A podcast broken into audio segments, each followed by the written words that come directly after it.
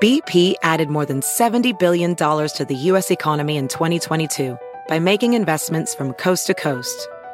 Investments like building charging hubs for fleets of electric buses in California and starting up new infrastructure in the Gulf of Mexico. It's and, not or. See what doing both means for energy nationwide at bp.com slash investing in America. At Bet365, we don't do ordinary. We believe that every sport should be epic. Every goal, every game, every point, every play. From the moments that are legendary to the ones that fly under the radar. Whether it's a game-winning goal in the final seconds of overtime or a shot on the goal in the first period. Whatever the sport, whatever the moment. It's never ordinary at Bet365. 21 plus only. Must be present in Virginia. If you or someone you know has a gambling problem and wants help, call 1-800-GAMBLER. Terms and conditions apply. Oh man, we got a lot to get to today. Got to talk about Zion's injury, all these extensions, new developments that could potentially impact the salary cap uh, on the China front as well. So let's bring in the long lost Danny Leroux. How you doing, man? I'm good. Uh, welcome to the multiple podcast company with your, your, the one that was released with John Hollinger. I really enjoyed it. Listened to it this morning. Oh, nice. Yeah, thanks for saying that. We uh, had, I think, a pretty good launch. We're number ten on iTunes right now. Thanks to everyone who listened and reviewed that. And if you haven't yet, please subscribe. Uh, it's been no shortage of promotion on my social media or just search Hollinger and Duncan in your podcast player of choice. But fear not, loyal Dunc'd listeners. Dunc'd will continue with its regularly scheduled programming. And so let's talk about this Zion injury first. Really just a total bummer. Yeah, it really is. And there were some pretty clear warning signs when the original kind of stuff came out of, oh, he's going to miss a few weeks with an undisclosed knee injury. There was also this weird thing that like an LSU forum had somebody said that he had a min- that he had a meniscus issue and then and so that ended up being what happened. So he will Zion Williamson had he had the meniscus trim, which means that he will be out the projection is 6 to 8 weeks per John Hollinger. His he said 7 weeks is missing 24 games, 8 weeks is right around Christmas, and it's a huge bummer not only for all of us who were so excited to see him. Remember, he was only in summer league for a very brief period of time before before missing the rest of that, and it also means that the Pelicans are going to be fundamentally different, though they will in some ways be very interesting in his stead. Yeah, I'd him first before we talk about what it means to the team. This is that same knee that he injured in the shoe incident, uh, suffering a sprained knee. Don't know if there was any damage at that point. I believe it was the opposite knee that he bruised. That sounded like just a banged knees type of thing in summer league, but certainly for a player who has a body type unlike anything we've really ever seen before at 6'6", 285. Knee issues are not good.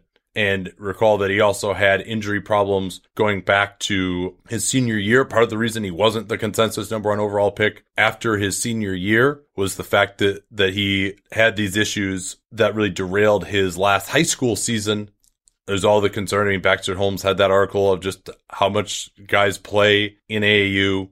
And it seems like a lot of these guys are, are big injury risks. And certainly Zion falls into that category with his unique body type, perhaps more than most. So uh, we're going to do predictions at some point in the next couple of days here. How much do you think it hurts them if he, uh, and I would be shocked if he comes back in less than eight weeks. It's always eight weeks for these. When they come back in less time, it's usually not great. And of course, they're going to really try and slow play it. But how many games do you think this costs him in the standing if he misses 30 games?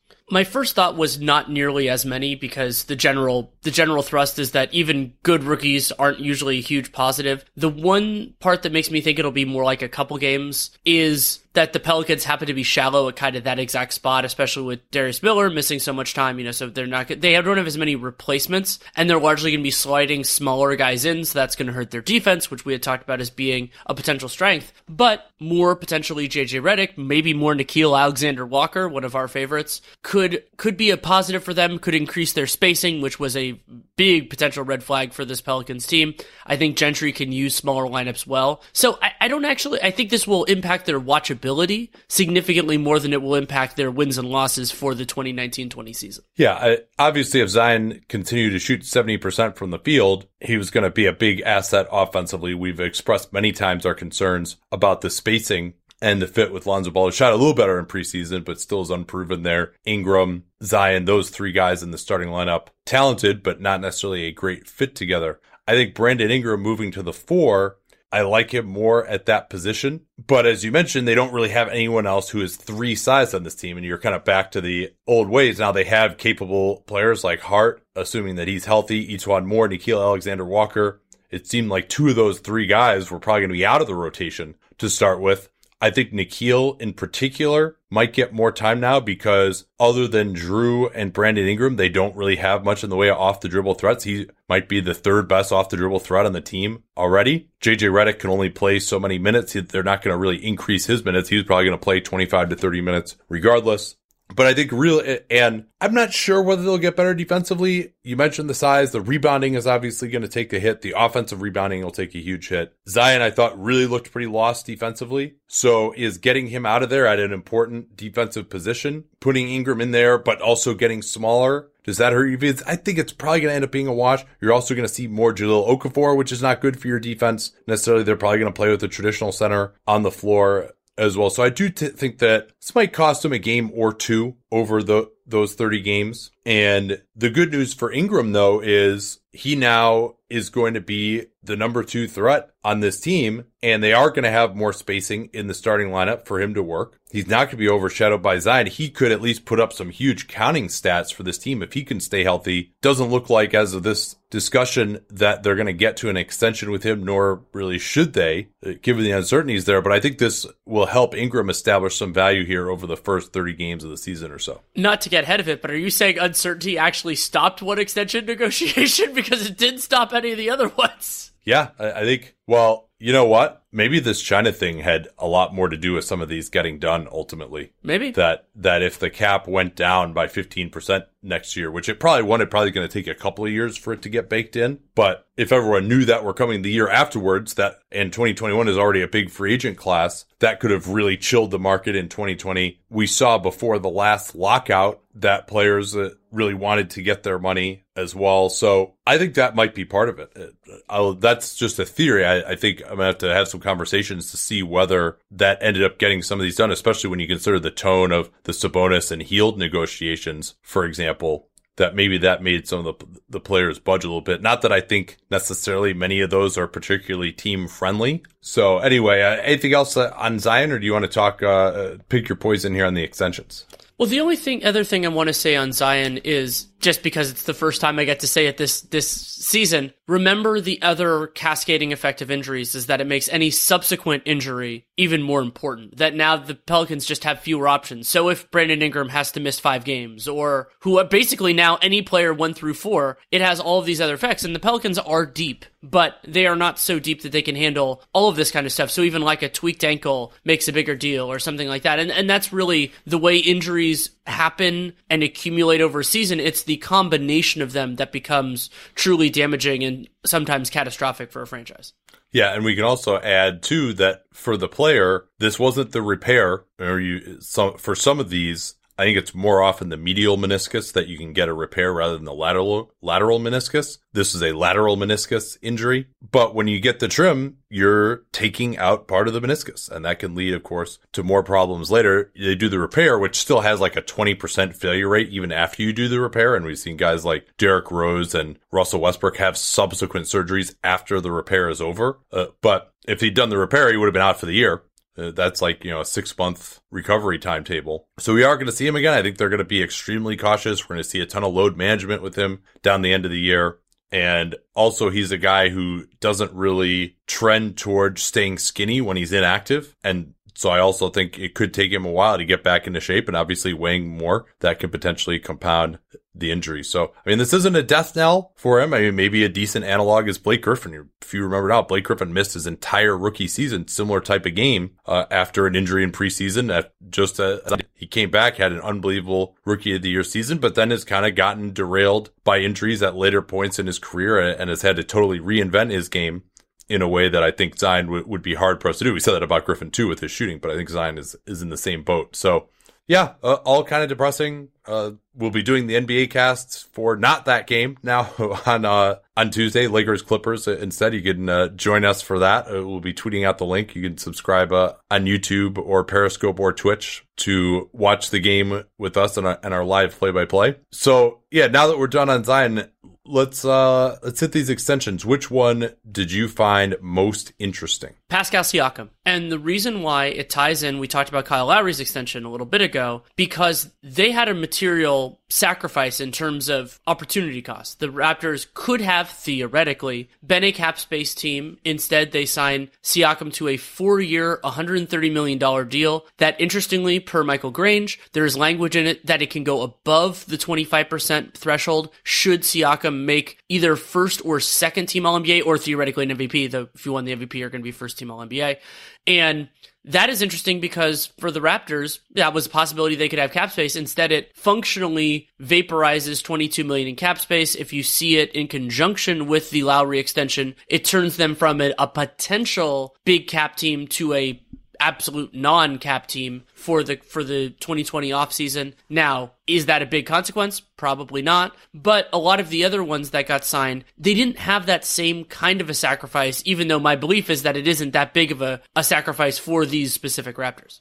Yeah, Toronto in theory could still get close to a max offer, but that wouldn't include bringing back Fred Van VanVleet, who has a $17 million cap hold I think it's more likely that they would look to re-sign him than to get into the restricted free agent market. Remember, you can have the certainty of re-signing someone there. The restricted free agent market, you don't have that certainty unless you pay up the way the Pacers did to get Malcolm Brogdon with some draft picks. Also would depend on Stanley Johnson, whether he's going to opt in or not. Not off to a good start there, by the way. Nick Nurse had a quote saying that basically Rondae Hollis Jefferson and Stanley Johnson are too worried about their offense and they're not going to get on the floor unless they defend first and then worry about their offense second, although he kind of has to play one of those guys, so that, that may be a little bit of an empty threat. And uh, if you want to learn more about the Siakam extension, which I, I thought is a, a fair deal for both sides, doesn't have the fifth year on it. Uh, that'll let Siakam get back onto the market one more time. Remember, he said he's much older than some of these guys. Uh, you could read a piece uh, by one Danny Leroux at The Athletic. TheAthletic.com slash capspace is your URL to sign up with them. If you don't know who The Athletic is by now, I will tell you, they are a subscription based publisher of smarter sports coverage for diehard fans. It's funny, I was actually talking to my uncle, who's a relatively casual fan of just sports in general and the NBA. I was, I was back east for a wedding this weekend. And he was like, yeah, you know, I go to ESPN just for like score updates and stuff. But when I want to really get further in depth, I go to the Athletic. It, it's a great site he didn't know that I was uh, associated with them at all uh, on this podcast. And I was like, yeah, it is. Like, we couldn't do our jobs uh, without the athletic. You couldn't read Danny without the athletic. And they're expanding now into podcasts uh, as well. Ethan Strauss, who's kind enough to come on this pod last week, has his own podcast on the athletic. They've got Sam Amick, David Aldridge, Zach Harper uh, among NBA and obviously their NFL and baseball coverage, if you're into that, is excellent as well. So theathletic.com slash capspace is your URL to subscribe today. That'll get you 40% off a yearly subscription. So if you do that yearly subscription, it's only $2.99 a month at theathletic.com slash capspace, theathletic.com slash capspace. Don't forget that slash capspace URL to let them know that you came from us. Uh, by the way, Danny, my, my uncle had a pretty funny joke. He like listened to the China podcast that that I did with Bill Bishop, and and I was suggesting a place for us to have lunch, and he's like, "Hey, as as an NBA guy, you're not going to suggest a Chinese place," which was uh, was a little di- like disturbing.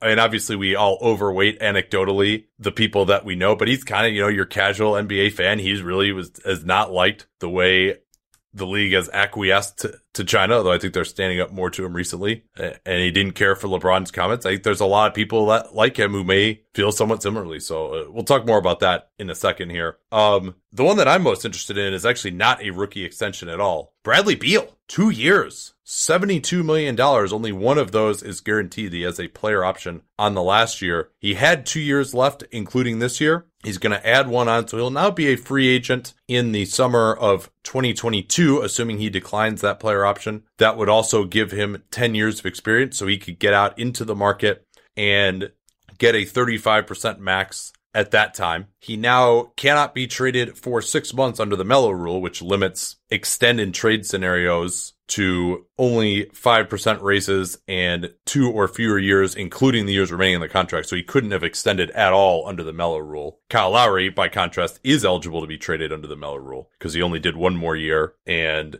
did not get more than a 5% raise from his current salary. So this takes Beal off of the trade market essentially this year. I mean, I think that's the biggest consequence of all this. It is. And also it takes away the pressure for Beal to make an all NBA team. I'm, I'm guessing that was a weight on him last year. And then remember, the Wizards, neither of us expect them to be very good this year. So there is not this huge financial incentive to finish on an all NBA team. And yeah, I mean, Beal being untradeable until their season is over. So it and and that's and that's an interesting point. Remember, this is a six month trade restriction, and that that doesn't mean that he can't be traded until July. It just means that he can't be traded until six months. So there could be there yeah. could be a window around draft time, let's say, where Be- where Beal could be traded, but more likely if he were to be, and there isn't necessarily an expectation. This could be a circumstance where we've all kind of seen it going one direction, but remember, we only get a portion of the reporting, and maybe opinions change, and Tommy Sheppard is now installed as the general manager. Maybe Beal feels a little bit differently. All sorts of different things could be the truth here. Yeah, I mean, and great job here by Washington. Again, I wonder if maybe this China thing had something to do with it. This is not one that seemed like it would get done and Beal supposedly really loves it in Washington, but you would think that he might want the optionality to potentially have gotten traded. I mean, this deal was on the table as soon as they could offer it to him back in July. I'm not sure what happened between now and July to change his opinion. That we've heard a lot of, oh, Tommy Sheppard really was trying to make him feel welcome and part of the process, and he just sort of wore him down. There wasn't one specific instance that caused this to happen, but kudos to Sheppard uh, and company and Ted Leonsis uh, for getting this done. And there's really, to me, very little risk for Washington. Now, at, at, a minimum, it increases his trade value and he might actually stay there long enough to see how things go next year. Presumably John Wall will be back. Maybe they can make some other moves as well to get back into at least like pseudo playoff contention in the Eastern Conference next year. So it earns them some time, especially because he can't be traded. Maybe we'll be right back at this point if they have an awful year next summer. But you know, I, I, guess Beal, he does at least get the security of that player option to add two more years on. And he does have an injury history. I mean, maybe this could blow up in Washington's face a little bit, but it seems overall to me a, a pretty clear win for them unless he gets hurt. Yeah, I, I largely feel that way as well. And Beal, because of positional scarcity and the value that he showed being a being a league guy over the last couple of years, I think that it's other than an injury, which of course can happen to anybody, the chances that the Wizards really suffer that way. Now, it is a possibility that the passage of time helps them less. Maybe so. This is the idea. Maybe because the value he adds in this year when they're not going to be good, and then the margin between the asking price that we saw we saw with Paul George and we saw with Anthony Davis, and maybe even if Beal is a lower tier, maybe the market wasn't the same for him but that's the kind of way it could work out. But if he wants to stay and it's at a reasonable contract, I think that's, I, I want to acknowledge the downside that they just won't get as much for him as they could have this past summer. But you're right that it's not as severe as some of these other extensions we're going to talk about. Yeah. I mean, you could go back to obviously when the Clippers are trying to get a second star, or some of these other trades that were made, and we'll see if there is an eventual package. But you know, Beal hedging his bets to get two more guaranteed years as of now. And he also has a 15% trade bonus too. So if he gets traded, uh, he'll get pretty close to what he could have made had he reached free agency and signed a new contract, at least on a per year basis. And if it's not working out, he still has the flexibility that he's not there uh, for another three full years after this current contract would have expired, five in total. That's what he would have been eligible for. Washington also waiving Jemerrio Jones. You remember he got a little bit more of his contract guaranteed coming over in that deal for the Lakers. They apparently were not that impressed by him in camp. Quickly in Utah, Quin Snyder has agreed to a long-term contract extension. Good news for the Jazz. Snyder, uh, one of the best NBA, in the NBA. He may appear in my predictions later this week. And the Jazz also oddly to me exercised the team option for Tony Bradley on his fourth year. Now it's not as odd because they're not going to have cap space next summer unless Mike Conley were to decline his or to exercise actually his ETO. I think he might be the only ETO that's still left out there. Uh, his ETO for 34 million next year. Then they could be wanting to get into the cap space derby. And Bradley is slated to make 3.5 million next year. So the chances of him being worth that to me are not high. They already have Ed Davis and Rudy Gobert under contract as well. I mean, it's probably not going to come back to bite him in terms of the opportunity cost, but Bradley has showed so little. Maybe they're happy with what he saw in camp. I, I can't say that I watched a ton of him in preseason. All right, give me your next uh, sexy rookie extension you want to talk about here. So I think there's the next thing is a collection of stories, but we'll we'll do them one at a time of extensions that I expected based on unusual circumstances them to the teams and the players to just let this game out over the course of the season and instead player and team came together and got a number and I think the place to start there is Dejounte Murray. I just thought they would be too far apart. Instead, 4 years, 64 million dollars fully guaranteed. And while Dejounte Murray is it is an interesting one because we don't know like if he theoretically had not torn his ACL last year, how things would have looked. There was all that buzz of, with him in training camp, but that is a lot of money to commit for a player who we still don't know exactly, you know, like what where where he's going to be like health wise. It looks like he's back, but also his fit with the evolving Spurs roster, which is another one of these through lines we talked about a little bit with Brandon Ingram, but committing to Dejounte at this point means you're saying, in all likelihood, especially if this theoretically becomes a negative value contract, he is a part of our team and we have to figure things out with him as one of the lenses, one of the refraction points. Yeah, and we've noted that he's not the greatest fit with DeMar DeRozan. He has been starting in the preseason, probably going to start this year. I think they're pleased with the progress that he's made from that ACL that happened about a year ago. He had a really nice 20 point game against a Rockets team that was uh, not trying defensively uh, after their return from China, but hit a couple of late clock threes uh, in that game, looked pretty good. I think this one's about fair. I think I, I like this one the best for the team. Now, I think Murray, based on where he was at the end of his last season, uh, this would value him a little bit too highly because I don't think he's a positive on offense, but they hope that he's going to make strides there. And defensively, he was at an all NBA level, one of the youngest players to ever make an all defensive team. Might have been the youngest actually before he got hurt. So he, he's a young player who has shown some promise. Uh, remember, he's one of the younger guys in the draft when he came out with that 29th pick as well. They project him as a starter. Apparently, they saw enough of him in camp to feel like they wanted to offer this. And for Murray coming off the injury, I am again impressed with Rich Paul as I was with Draymond Green to get this extension done rather than waiting and seeing what you could get uh, for big money to get life changing money. I think it also matters that Murray, as the 29th pick, had made very little. It's a lot easier to wait when you're the third pick like Jaylen Brown. You've already made over $20 million in your career. So uh, good job to both sides uh, for getting this one done. This one to me is one that actually has some upside for the team. I'm not sure that you can say that about some of these other ones that we're going to talk about soon. That feels like a transition into Domantas Sabonis. Sabonis gets four years, 75 is the base. Then the, some of the subsequent reporting from Woj, you know, could be 77, could go up to 85 incentives. We're going to have to use these kind of fuzzy numbers a little bit with some of these.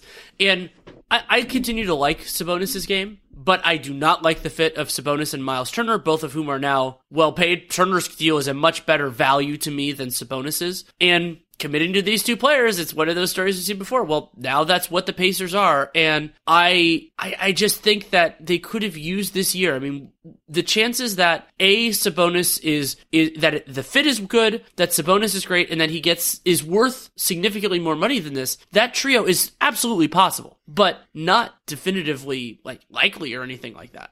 Yeah, now it, all depends on how he and Turner fit together. If that's a viable combination, this isn't too bad. If it's not a viable combination, you know, if you're you're playing your your starting front court, your four and your five, less than a combined 40 million over the next few years, not terrible, right? But if that combination really doesn't seem to work, they can't close games with those two guys together. They don't have enough shooting on the floor. Nate McMillan can't find a way to use them together. Sabonis really struggles moving his feet defensively at the four position, although they did defend very well with those two on the floor last year, as Dan Feldman uh, has been pointing out recently. But I agree with you. This seems like a, a lot of money to me. I think of Sabonis as a very nice offensive center and a limited defensive center. I don't believe that he can play the floor. I don't believe those guys are going to fit together amazingly well. So I do worry about this one. I mean, I don't think this is one. I mean, the downside risk isn't too bad because Sabonis doesn't really have an injury history. He can at the very least be a productive player. You know, I kind of think of him as a, you know, a 10 to 12 million dollar a year player because I just don't see him as a starting center for a team going deep in the playoffs. But, you know, some some of these guys, especially in small markets, get overpaid. Like his countryman Jonas Valanciunas is at 15 million a year. This deal could be worth as much as 20 million per season.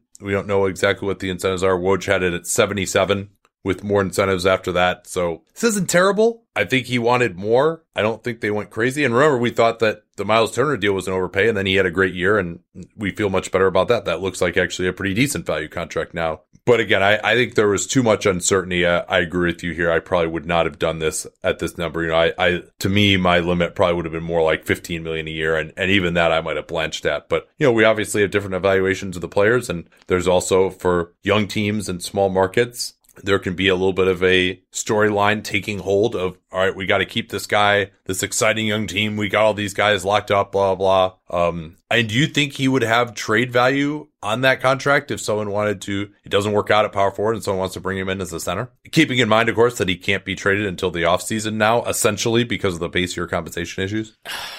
I I mean, there can always be a constituency, but so if you average this out, and it won't be averaged, but it's about 18.8 million a year. That's a lot. I mean, that's more than Jusuf Nurkic got. That's more than a bunch of other players. And Sabonis could be better than, than those players, but we've talked about the threshold for centers being a lot higher. You have to be very, very good in order to justify a significant salary and to then be a positive trade value, which is a different conversation. So I would say he isn't for the average team. And the other huge problem with centers and trade trade value is that the supply is just so high. So maybe there is a team that's interested in Sabonis, but are they interested in giving up anything of value for him when they could get somebody who is similarly good? And so you need a you you know I, I talk a lot of times about how restricted free agency, which is what Sabonis is not doing now, is about falling in love. And so that's what the Pacers would need if they were to try to trade him for positive value is a team that says we like Sabonis significantly more than everybody else, and that just seems unlikely to me. Yeah, and is Sabonis $12 million a year, $13 million a year better than Enes Kanter. Certainly, I, I think he defends better. He passes better. Kanter is probably a better rebounder. I like Kanter a little bit better as a post player as well. So, but they're kind of similar types of players. You know, again, if he just had a little more two way ability, I, I might be higher on this. For reference, by the way, in our mock rookie extensions, Feldman and I were not able to get there on him. I was demanding Miles Turner's money at four for 72. Dan offered four for 66, so we weren't able to get there at the time.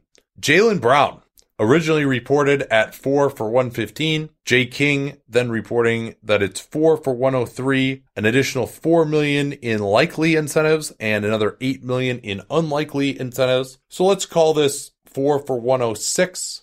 That's a lot of money for Jaylen Brown, over 25 million a year. Wings are very, very valuable. I'm not quite sure that Brown has like star upside, but I think he could be a quality defender. His jump shot's a little bit in question due to his bad free throw shooting. I'm not sure he's as good of a shooter as he's shown over the course of his career, but if you can shoot, you can handle the ball a little bit, you can score, and you can defend it at a high level, you're a pretty worthwhile player. You know, this is a little bit less than like Otto Porter got. You know, you could see at a minimum, Brown, not quite the same type of player, but being a little bit better defensively, a little better on the ball, not as good of a shooter. And this is one where the Celtics might have been scared off by the potential restricted free agent offer sheet with teams always kind of needing wings, being willing to overpay for them. He, in theory, can guard some of the best wings on the other team. So this doesn't surprise me. I think the threat of an offer sheet for him was higher than for some of these other guys, but this is one where you say again, is, is what are the chances of this extension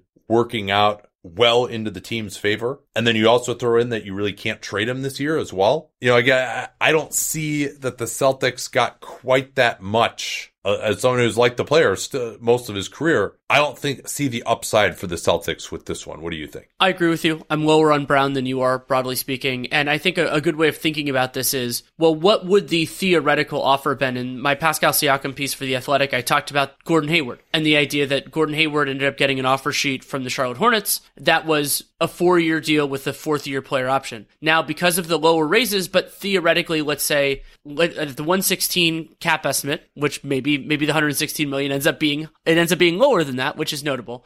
Jaylen Brown could sign an offer sheet that would be four years, 124.7 million with somebody else. So that's not that far off of the numbers that you just talked about for him for this one. You know, for let's say four for 107. I think that's a fair term. So is that margin plus the prospect of a potential, you know, player option on the last year, but remember they could counter that. The Celtics could by giving a max qualifying offer if he deserves it. Is that tight of a margin? You know, those potential modest savings, should he be good enough to get that kind of an offer? Is that worth giving it up a year ahead of time? My answer is no. I, I even though there's a possibility that he gets there, positional value is, is certainly there.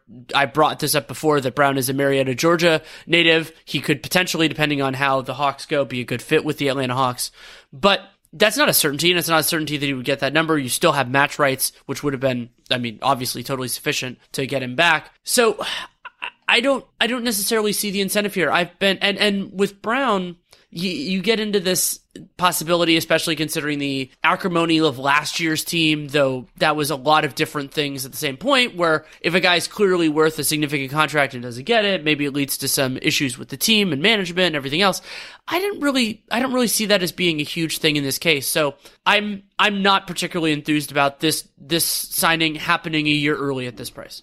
Yeah, and then also just not being able to trade him as well. And, you know, I don't think it was going to be a situation this year with Hayward. They still got Marcus Smart. Jayson Tatum had a nice preseason where he was going to just blow up, eh, which is a, another thing too, where you're just, eh, there's a lot of risk there. So maybe they, he's tradable in the summer, but I just, again, I don't quite see the upside. And if you're agreeing to an extension ahead of time, if you are taking on the performance risk as the team, you'd like to ha- there to be a way that there's some upside. And I just don't, I don't see how Jaylen Brown is going to have the type of year to make that happen. Much as we have said that wings are, are very valuable players. Interestingly, Feldman and I, we were about $10 million lower. We had 92 million guaranteed with another 10 million or so in unlikely team based, team performance based incentives like getting to the finals or the conference finals. Uh, worth noting, by the way, I think it was the Nuggets who and Gary Harris who really started this trend of a lot of incentives. Now, we don't really get to see exactly what those incentives are a lot of the times and, and be a part of that negotiation process, but they reported it as four for 84 and ended up being more like four for 74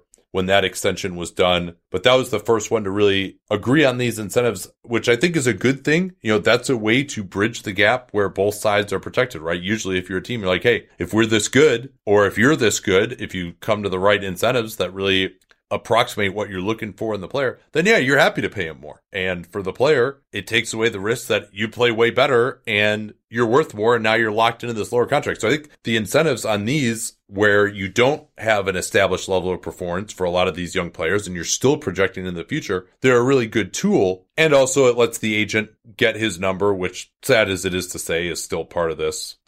I, at least it seems like Woj in particular has started catching on a little bit more of just like, no, I'm not going to just take your number and then have that not turn out to be it. Maybe Bobby Marks is in, is in his ear. Good for you, Bobby, if, if you're the one mentioning that. But so the agents aren't just like getting their number and then, oh, it takes, it's three days later now that it comes out that no, it's actually like only 90% of that is guaranteed. Anyway, that, that was a, a, quick aside there. Um, well, I think that's yeah. a natural lead in to Buddy Hield. And yeah, Buddy absolutely. agrees to a a deal that is adds four years. We know that part, and then it, there's 86 million in guaranteed money, eight million in what was referred to as exceedingly reachable bonuses. Let's call that likely bonuses, and then t- another 12 million in unlikely incentives that could make it so a maximum value of 106. So you're talking 86, 94, 106, and something else that's interesting is that it is a declining contract. So it will have its maximum value in 20 slash 21 and then will decrease. Aaron Gordon had a contract like this for those who remember.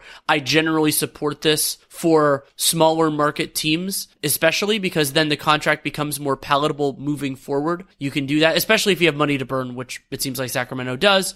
Uh, we have the details that some of the incentives are, um, you know, like making the All Star game, making finals appearances, and everything like that. So I think this is an interesting trade. I've been lower, or interesting extension. I've been lower on Hield, generally speaking, than most, though there is an intense value to shooting. And he is at a, at, at a, a forefront of a topic that, like Bradley Beal, that I think is really compelling, which is there is intense value related to positional scarcity. However, I personally feel that the positional scarcity at the wing spots is more important than at the two because twos don't have as much versatility. They can't guard as many players. They can't do as many things. So I- I- unless you are a versatile player like Beal, I think can do more with the ball in his hands than Buddy. So does that, my feeling is that positional scarcity matters a little bit less at the two and these kind of contracts show that, show the scarcity a little bit more. Yeah, you'd love to just have your two be a Klay Thompson size guy who, or if Paul George is going to play the two for the Clippers this year, where he's got a lot more positional versatility when it's a one position defender. And I think Buddy Hield falls pretty neatly into that category. Uh, they're, you're a little limited in terms of your upside as as far as being a great team if you don't have that versatility at the two. But his shooting is huge. I mean, now as we have covered with an ample number of jokes from Danny, he will turn 27. We are pretty sure in December. So this is his one chance. I mean, his age 28 season is when this extension kicks in. So this is really his one chance to get paid. Maybe he could take another bit of a step forward this year in Luke Walton's system if he gets uh, more playmaking from De'Aaron Fox. But just overall, more threes being taken, higher pace in the league. Generally, he's he's at the forefront of those trends. But you don't expect for him to get much beyond where he was last year. in fact, I think there's even the chance of a possible regression because that was so far beyond the level that he had been at. And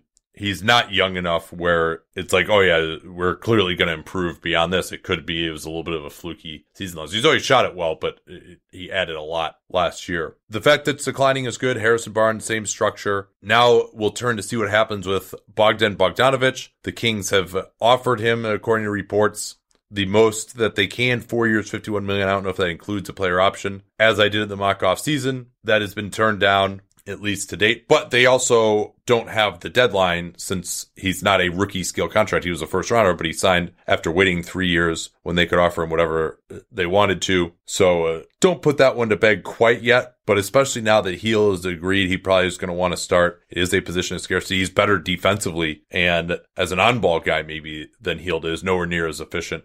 So that'll be interesting. Uh, I mean, the last time we saw this was with two potential extension candidates at the same position was Donatas Motiejunas and Terrence Jones. Both those guys turned guys turned down deals that in retrospect they both should have absolutely absolutely taken. I don't think either of them has made even one quarter of what was on the table for them at that time. I think Hield and bogdanovic are better than those guys are. The game is not moving away from them the way uh, it was for jones and Motiejunas but it's always interesting when you have two guys at the same position coming up for extensions and or restricted free agency at the same time should we get this uh, Taurean Prince one here that just came down? Yeah, I was originally I was thinking we could do this as a live reaction one, but then we had more important fish to fry, so we, we started there. Taurean Prince, two years, twenty nine million with the Brooklyn Nets. Remember that Sean Marks traded for Taurean Prince as a part of the Allen Crabbe salary dump. The way that we've kind of interpreted that trade is that they gave up a late first rounder for Prince in addition to everything else that happened in that deal.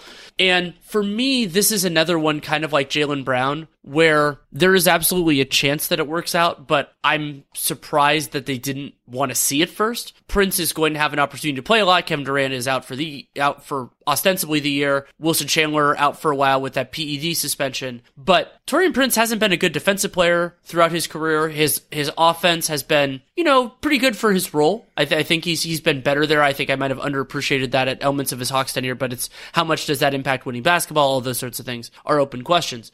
So giving him about 15 million a year, not sight unseen, but sight less seen is a little bit aggressive, especially considering in this case, and I think this is why I, I think this is a mistake. Again, the Nets had bird rights. Like they could have done this. And remember that also the biggest fish in the free agent pond is the Atlanta Hawks, who probably aren't going to give Taurean Prince a big offer considering they just traded him. I like this one actually. I mean, this is the Interesting. this is the first, and it's because of the years. Okay. This is the first extension that I believe there's ever been for less than three years as a rookie extension. Now, Justice Winslow has that team option in the third year. That's the only other one that I can remember. But I think Winslow and Kelly Oubre in particular were analogs to this. Recall Kelly Oubre, two years, 30 million as a restricted free agent drafted right about the same range in 2015 as Prince was in 2016.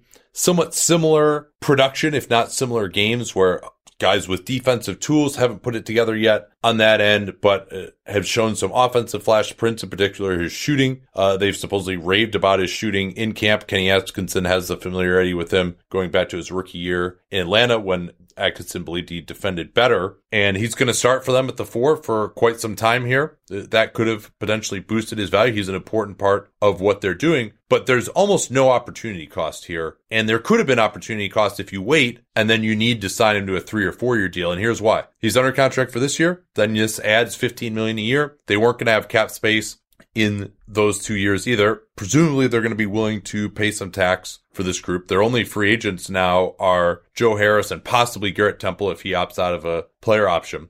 And then Kyrie Irving and Kevin Durant can opt out after the 21 22 season. That is when Prince will expire as well. Spencer Dinwiddie also, his contract uh, will have expired by then. DeAndre Jordan would only have one more year. So there could be a chance for an organi- organizational reset around Irving and Durant at that time, or maybe those guys will move on and they got to totally rebuild.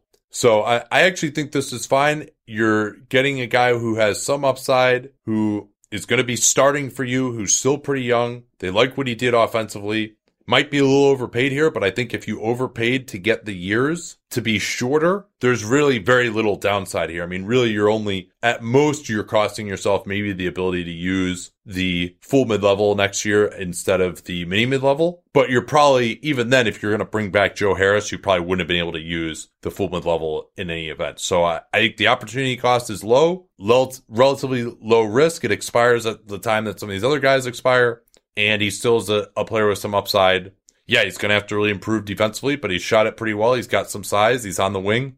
I'm totally good with this uh, for the Nets it is true that I mean, assuming ownership is willing to just pay the tax, that the the, the opportunity cost isn't isn't that high here, and it, you do get into. I mean, that's part of the reason why ownership is such a big competitive advantage, the biggest in certain people's opinions, is that because you can deal with that. There are certain teams that this extension, if it ends up be going poorly for them, especially because the Nets still have, would have a need at forward, a pretty deep one, that it could be really punishing. You know, this could the kind of like the Will Barton deal might end up being for the Denver Nuggets and a few of these other ones.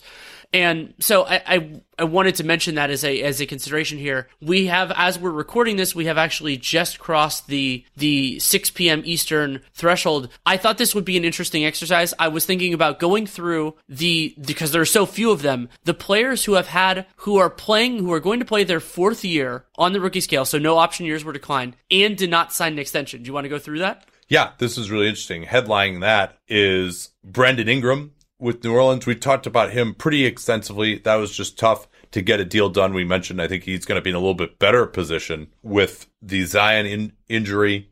Jakob Poeltl with the Spurs. That, Kris Dunn with the Bulls. Yeah. Thon Maker with the with the Pistons. Yeah. Denzel Valentine with the Bulls. Okay. Juancho Hernangomez and Malik Beasley with the Nuggets. There, yeah. There's reporting that the Nuggets were very aggressive going after both of them, which is not a surprise considering the Nuggets are very aggressive at trying to sign their own free agents all the time. Um, yeah, quick, quickly on those, there was a report that it was three years, 30 million was their offer to Beasley that he turned down. I don't know what the heck they were offering to Juancho. I, would be very curious to find that out. and, and did point, their offer come with a promise that they would actually play him? Probably not, considering that they have like a billion fours uh, on the roster. Uh, who else? DeAndre Bembry with the Hawks. Ante Zizic with the Cavaliers. Well, Z- Zizic actually, remember he waited. Oh, he's a year later. That's right. Yeah, but he, uh, Scal- he doesn't my, appear to be in their plans. My my boy Skal Labissiere yeah. with the Portland Trailblazers and Damian Jones with the Atlanta Hawks. Something that's also notable about that list is how many of those players have changed teams. Yeah, yeah, that's that's interesting. And a lot of times when those guys change teams, it's either because that team is really interested in them or because they have disappointed it in one way or another. And realistically, out of that group, I think the only ones that probably could have potentially gotten done that the team would have seriously considered it were Ingram, Poeltl, Beasley, and Hernangomez. Uh, do you see any other ones where if you were the team, you would have even really wanted to engage? I mean, the Blazers should have given Skal the max, but that's a separate point. yes, a, a, a, very separate point. Uh, any of these that it surprised you didn't get done? I'm a little bit surprised that Dejounte Murray got done and Poeltl didn't because yeah. Poeltl's the more established commodity, at least in terms of the Spurs, because he played on their team last year. But well, I don't yeah, know about that. I, th- I, think Murray is more established. Like Poeltl is kind of you know. It, I mean, he's established. Whether or not you think that is actually good or not is a different question. But I mean, I think they know what he is more than they know what Murray is. That's what I was getting at. Yeah, uh, uh but Murray, it seems like, has been a key part of their plans for the last two years uh, already. That's true. But yeah, this is surprising. More deals got done here than we saw in our mock rookie extensions. This is also just now such an unbelievably terrible free agent class. Oh, you know the other one, uh, Dario Saric. We, we haven't heard a single thing about him, huh? Yeah, that's interesting. Yeah, I, again, yeah. he wasn't in this. He wasn't in that draft class, so I kind of forget about it. Just like I'll forget about Zizic next year. Well, and it's hilarious because Woj tweeted out the summer class of restricted free agents includes blank, blank, blank, and blank, and then clearly got a text from Bogdan Bogdanovic's agent, and he did another quote tweet of, "Oh, also includes Sacramento's Bogdan Bogdanovic." But I'm surprised, like Damian Jones is on that list, and Saric is Saric isn't. I mean, I guess especially considering Saric was explicitly traded for this offseason. Yeah, yeah, we haven't heard a single peep about that. Weird. Yeah, we, uh, we so didn't hear with, any of the belly aching in the media about whether, you know, like with Buddy Hield and Sabonis about how, you know, they, they better extend me, blah, blah. Uh, so something I want to run through quickly. We don't have all of them yet because it's not the same decision deadline as everybody, everything else, but we have gotten a few of the option decisions. And the way that works for rookie scale contracts is these are not options for the upcoming season. They are options for next year, for 2020 slash 21. And we're only going to talk about this if it's notable, and that like, like, largely means it's declined or it's a player who we thought it might not be accepted, and it was, like Tony Bradley. Chandler Hutchison got his third year picked up. He he's been dealing with a strained hamstring. Obviously, that's a short term injury. You're thinking a year down the road with him. Yeah. Well, not that short term. I mean, he injured it in August, and then that's true. It sounded like there was a re injury in a report from Shams uh, so he's not even. There's hope uh, that he could be right, but this is we're going on over two months now with this. So this actually looks like it could be a, a severe one for him, and, and, he obviously has struggled in his career so far as well. He's an older rookie, uh, as uh, Matt Bernhardt and I talked about uh, on Thursday. Um, uh, Frank Ntilikina's fifth or his fourth year option was picked up by the Knicks. That's worth six point three million. That's more of I mean he's to me that's an option that you should pick up because then you get restricted rights after it. But considering his uncertain role on the Knicks, that is is notable. Yeah, and, quickly on him. That's sure. another one where I think it's just about the lack of opportunity cost. Where I think they're probably planning more on the 2021 offseason as so many teams are the next year, especially, especially now too. And one of the things with all these extensions agreed to, 2020 free agency sucks more than it ever has before. And it is, and it really sucked even before this. Uh, but yeah, I think that's one where either that and the fact that he scored 11 points against Team USA, like that's, that, that just earned him $6.2 million. And then the other one that's, that's notable, Chris Herrington, said today, I mean, the, it hasn't, I don't think it's been officially done yet, but that the Grizzlies are not going to pick up Josh Jackson's fourth year. Remember that he was acquired by the Grizzlies as part of that salary dump where the Suns added, cleared enough money so that they could sign their players to their contracts, but they gave up at least one, possibly two first round picks, or second round picks, sorry. Yeah, and, and De'Anthony Melton. Uh, and De'Anthony well Melton swapping with Jevon and all that. But uh, Josh Jackson was a part of that, and we, we thought it was just an interesting kind of gamble. And Josh Jackson, depending on if he's actually going to make their roster, which is now an interesting question. I've had the stance for a long time. If you decline one of these options, you should be ready to cut the player. But Josh Jackson's option amount was so high that theoretically, if you want to keep him on the roster and things go well, you could re-sign him. There was a similar thing with Mario Hezonja in the Orlando Magic. He ended up not re-signing there, but it is a possibility, like it happened with Furkan Korkmaz, actually. Yeah, uh, but that that'll be interesting. I mean, that was kind of fait accompli that they weren't going to pick him up. We mentioned Tony oh, Bradley oh, already. Any any other, other ones? Well, the other thing I want to mention, it's not a declined option, but in Memphis, the other important piece of news, they waived Ivan Rabb, fully guaranteed for this year. Not super impressive to me, but they waived Miles Plumlee. and this is important because of this idea that remember the Miles Plumlee and Solomon Hill for Chandler Parsons trade. That now the Grizzlies cannot use cannot use uh, Miles Plumlee's money as salary filler in a trade. They still have plenty of salary filler with Andre Iguodala and Solomon Hill and all these other things, but it was Josh Jackson. Idea, Josh Jackson. Yeah. It was this idea that was basically like, what size of salary filler do you want? And so we'll see if Atlanta with Chandler Parsons or Memphis with their kind of patchwork quilt of different guys, if either one of those works out particularly better than the other.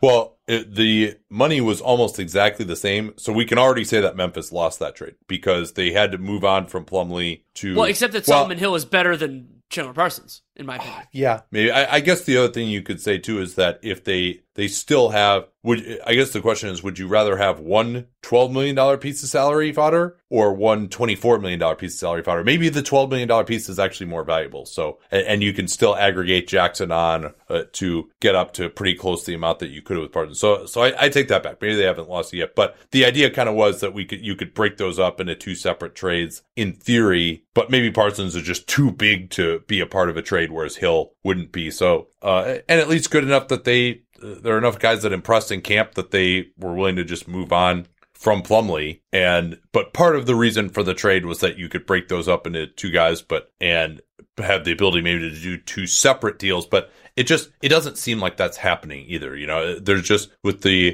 2020 free agency being bad, doesn't seem like anybody's going to try and clear space for next summer at all. The construction of a trade might have been taking on bad contracts that go beyond 2020 to open up space for somebody else. Doesn't look like that type of trade is going to be out there. So, I, mean, this is absolutely what I would have done, but it's just interesting that maybe some of the reason for making that trade in the first place just didn't end up coming to fruition. I, not a disaster either way, and we probably spent too much time talking about it. So, uh, what else we got here? On the roster front, there are a couple different things. The Warriors waived Alfonzo McKinney to keep Marquese Chriss, who has impressed during training camp. It is an un- kind of an interesting situation that is made more fraught by the Warriors hard cap situation because Chriss is important in this time right now where Willie Cauley Stein has been out with a with a foot injury and then Kevon Looney has missed the preseason with an Achilles or sorry not an Achilles a hamstring issue. But we'll see if he can actually play. And so the Warriors do have this pressing need at, at the big man spots right now but that need will ideally not go will not will go away at some point whereas their horrendous lack of wings is going to persist.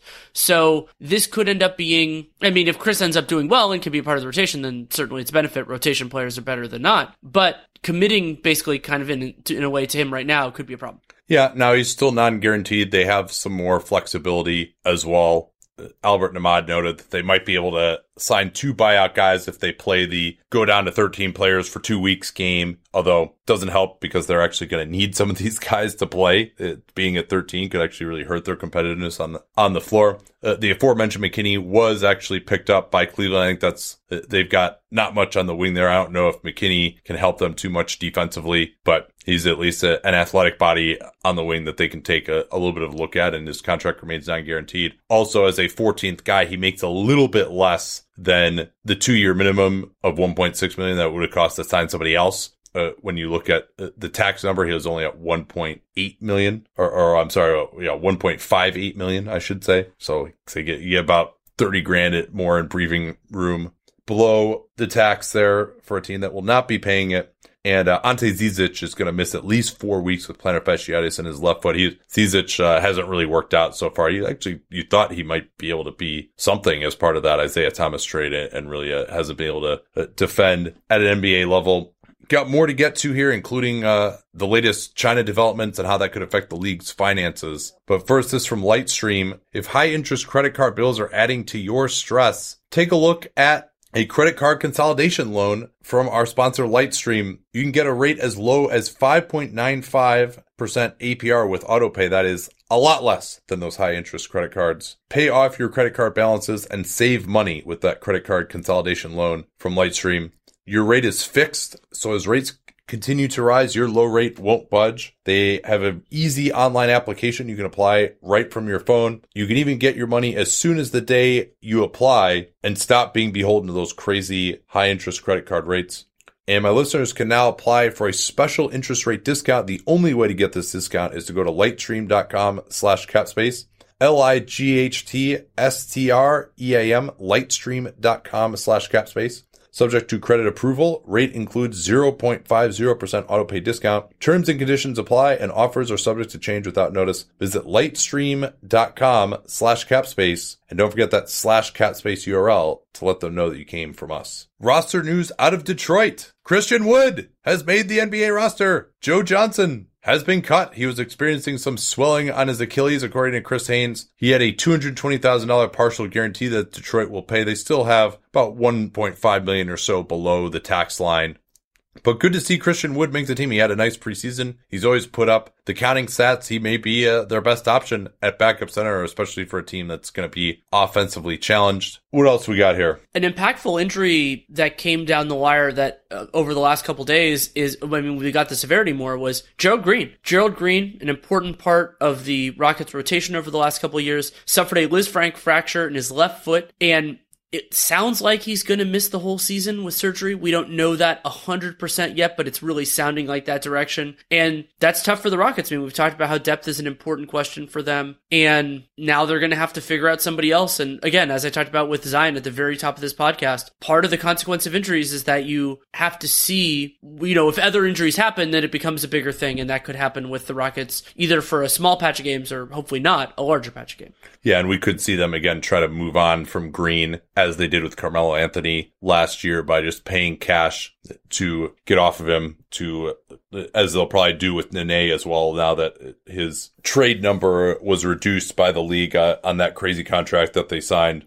So Tilman's Fertitta's cash will probably be busy, but it'll be worth it for them to open up more room below the tax in Milwaukee, Eric Bledsoe suffering a strained oblique, and they are hopeful that he will be available for the season opener, according to Eric Woodyard, who's the newly minted ESPN Midwest reporter. Still unclear if he's going to be able to play there.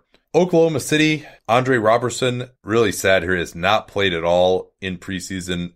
At last blush, Billy Donovan did not say whether he would be ready for the opener but he was in fact able to get through some contact work at Monday's practice. This is the latest update that just came down here. He's a game time decision for Wednesday's opener against Utah. Very interested to see whether he plays. I mean, it, this was especially kind of the way OKC will report these injuries. I was worried that he might have had a setback and could be moving towards not playing, but that's encouraging news uh, that he at least appears to be on the path. Although you'd imagine that, you know, given how long ago all these surgeries were, the fact that he hasn't just been totally full go during the preseason is concerning. And he must be getting some kind of swelling or soreness in that knee to where at a minimum, they're going to have to manage it throughout the season. And then, of course, it remains to be seen whether he can be effective if indeed he can get onto the court. And in Dallas, Dwight Powell is supposedly progressing, but he's not going to play with that hamstring strain. Hasn't played or practiced since October 5th. He's not going to play on Wednesday and kind of sounding like he could miss the first week or so of the season. So you'd imagine uh, Maxi Kleber will play more, although he's been another guy who hasn't necessarily been able to play the big minutes either. Well, and, so and Boban Marjanovic could too. Yeah. So looking like Porzingis maybe will be at least the defensive five, which I like uh, to start the year. And finally, the Clippers. Paul George is to miss at least the first 10 games coming off of that shoulder surgery. He's been shooting around. He's been even playing a little bit of one on one. I mean, the, the big issue there is just taking contact as you as you're trying to fight around for a rebound or bring the ball up and you get it stripped out of your hands how does that affect your shoulders so i think they're being exceedingly cautious there i'm sure he feels pretty good as of, as of this point at least uh, doing non-contact stuff and then rodney mcgruder Unsure whether he'll be available tomorrow night against the Lakers. He obviously matters some with Paul George out, but his high right ankle sprain that he suffered early in camp, generally the timetable is a little bit longer than that. So if I had to guess, he's not going to play, but uh, that's not based on anything other than just the normal timetable for these sorts of injuries. So new developments now in the NBA China saga.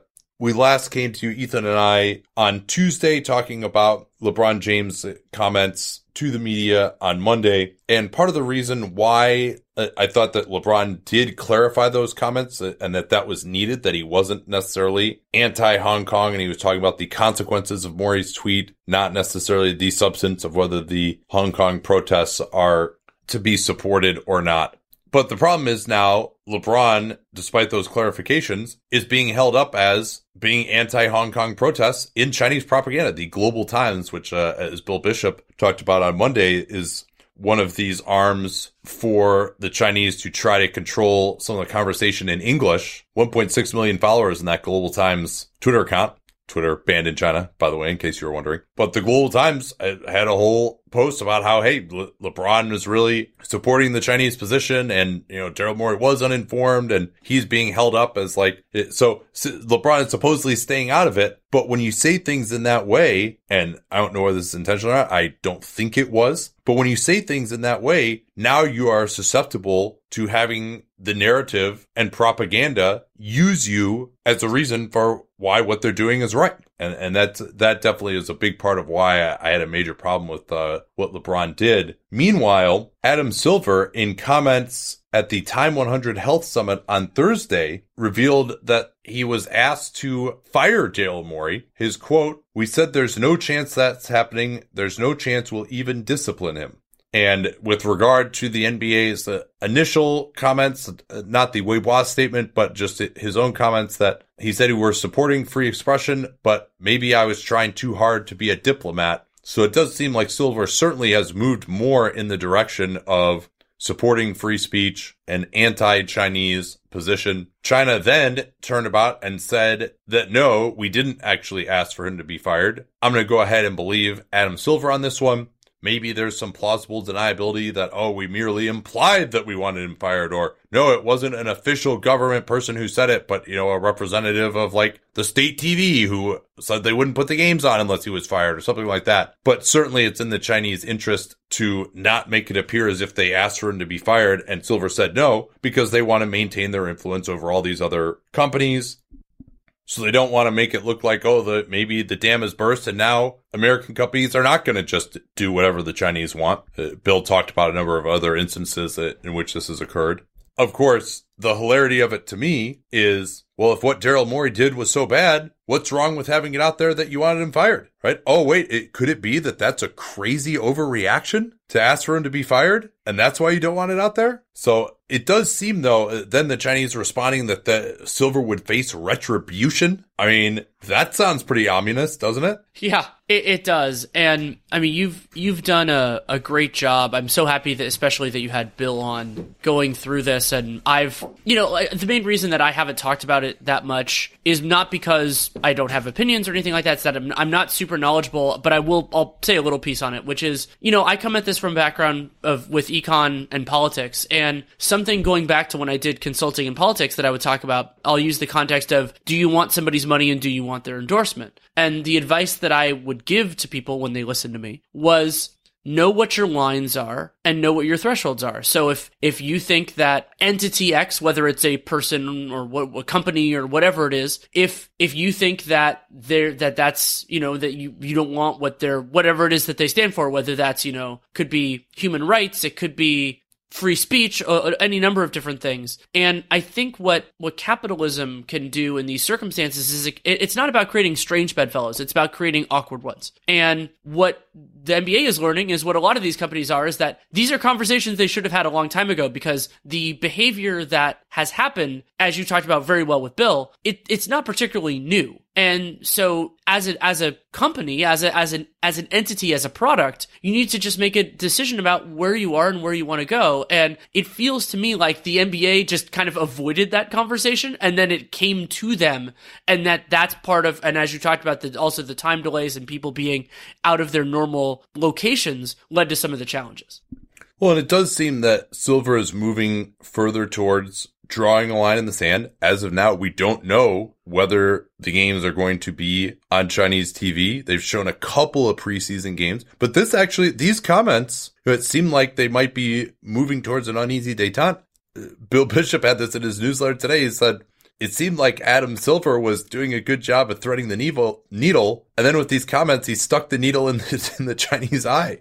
And uh, now I mean, if they asked for him to be fired, I mean, that happened. I got no problem with that being public. But just from if your standpoint is, hey, let's just preserve the business, let's try to walk the line between not pissing everyone off domestically and not pissing off the Chinese. These comments at most seem unnecessary, you know, or, or at least seem unnecessary to me from a business standpoint, which, you know, it kind of makes me feel good from a moral standpoint. But if you're just looking at it as the strategy of like, how are we going to keep our money? There wasn't a necessity to say this. And maybe Adam just kind of lost message discipline to steal a, a, political term you're no doubt familiar with. And maybe he just personally is kind of sick of this shit. And, and he, I mean, he seemed very strident uh, with the tone of those comments. But I'm fascinated to see where it goes from here and whether these games are going to be on as the regular season starts tomorrow night. Meanwhile, Ethan talked about this a lot too. And there's been more reporting now that LeBron lost a million dollar appearance fee in China as a result of this, and that he's angry at Daryl Morey. And I think part of his reasoning is, well, he sees himself, you know, in addition to the personal financial consequences with for both him and, and Nike, he also sees himself as trying to safeguard the interests of the players with the Players Association as a leader there. And so he sees uh, all the players as kind of gotten, having gotten screwed over here. And so that he maybe thinks he's being altruistic and trying to step up and defend the players. But with his comments uh, about Morey and everyone being mad at Morey, you know, I realized that Morey could have done it in a more considerate way for everyone's personal finances here, but maybe put 5% of your anger on Daryl and 95% at the Chinese for just canceling a contract with you for a million dollars because some guy tweeted something that's not you, you know, and it's not related to you. Like you're doing, you decided to do business in a country where they apparently just don't have to honor these contracts. And so maybe you should be mad at them and mad at yourself for relying on that money. And this goes for the whole NBA, really, not just LeBron, where they can just cancel the contract at any time instead of getting mad at, at Daryl Morey for breathing out a little too heavily and blowing over your house of cards.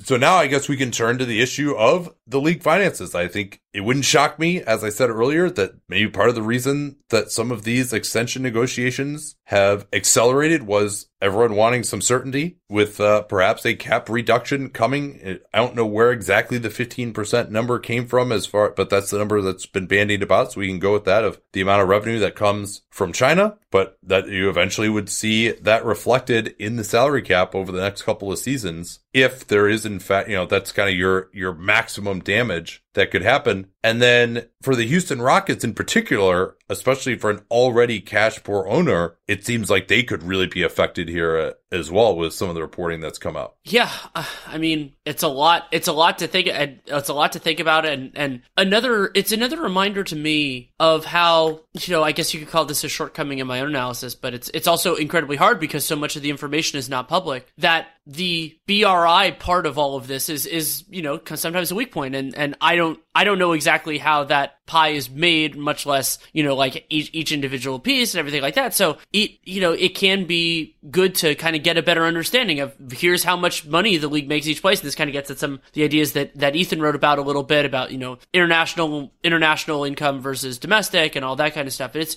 it is a fascinating business, and it in the NBA because of the way the collective bargaining is structured this has a material impact on players, on teams, and on the product on the floor.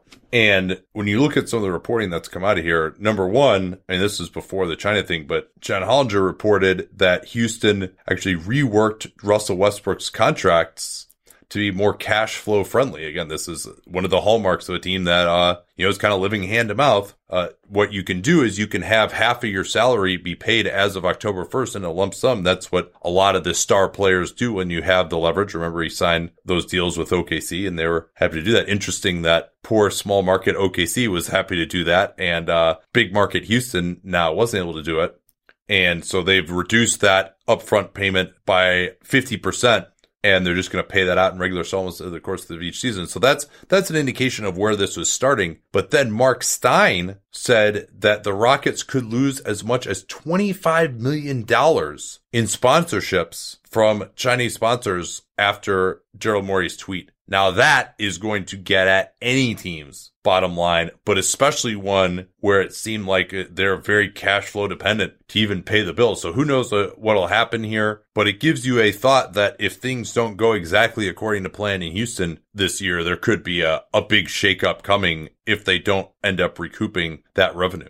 And certainly they're not going to if the Rockets aren't on Chinese TV, which, uh, you know, it looks like they in particular could be at risk of that. So yeah, anything else to talk about here before we go, or you want you want to react to that? Sorry. Uh, I, don't, I don't necessarily need to react to that. It'll be, I mean, we're just going to have to keep an eye on it. Uh, I will have another piece on the extension madness of today coming out at the Athletic at some point in the near term. I have a couple other interesting things in the works as well. And at some point in the near term, the actual launch of my 30 piece preseason preview series. So that'll be really fun. That was done to coincide with the season as opposed to in prior years where it was a preseason thing for a variety of reasons. So you can keep an eye on all of, on all of that And you can also listen to the RealGM Radio that I did with Jay Skeets, also of The Athletic now, which is pretty cool with the No Dunks podcast. I thought it was fun. We talked about how kind of the structure of putting a podcast together, which isn't something we don't usually get that meta. Sometimes you and I do on the Patreon podcast, but I thought it was fun to go through that with somebody who we've never coordinated on that at all because we've never like worked together. And so it was fun to talk about, you know, the structure of how we do our lives.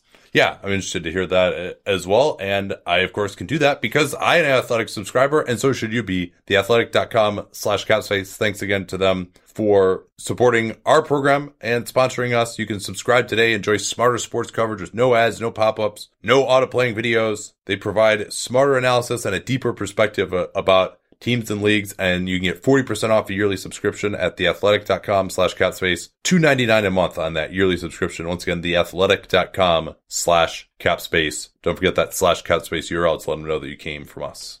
At Bet365, we don't do ordinary. We believe that every sport should be epic. Every basket, every game, every point, every play.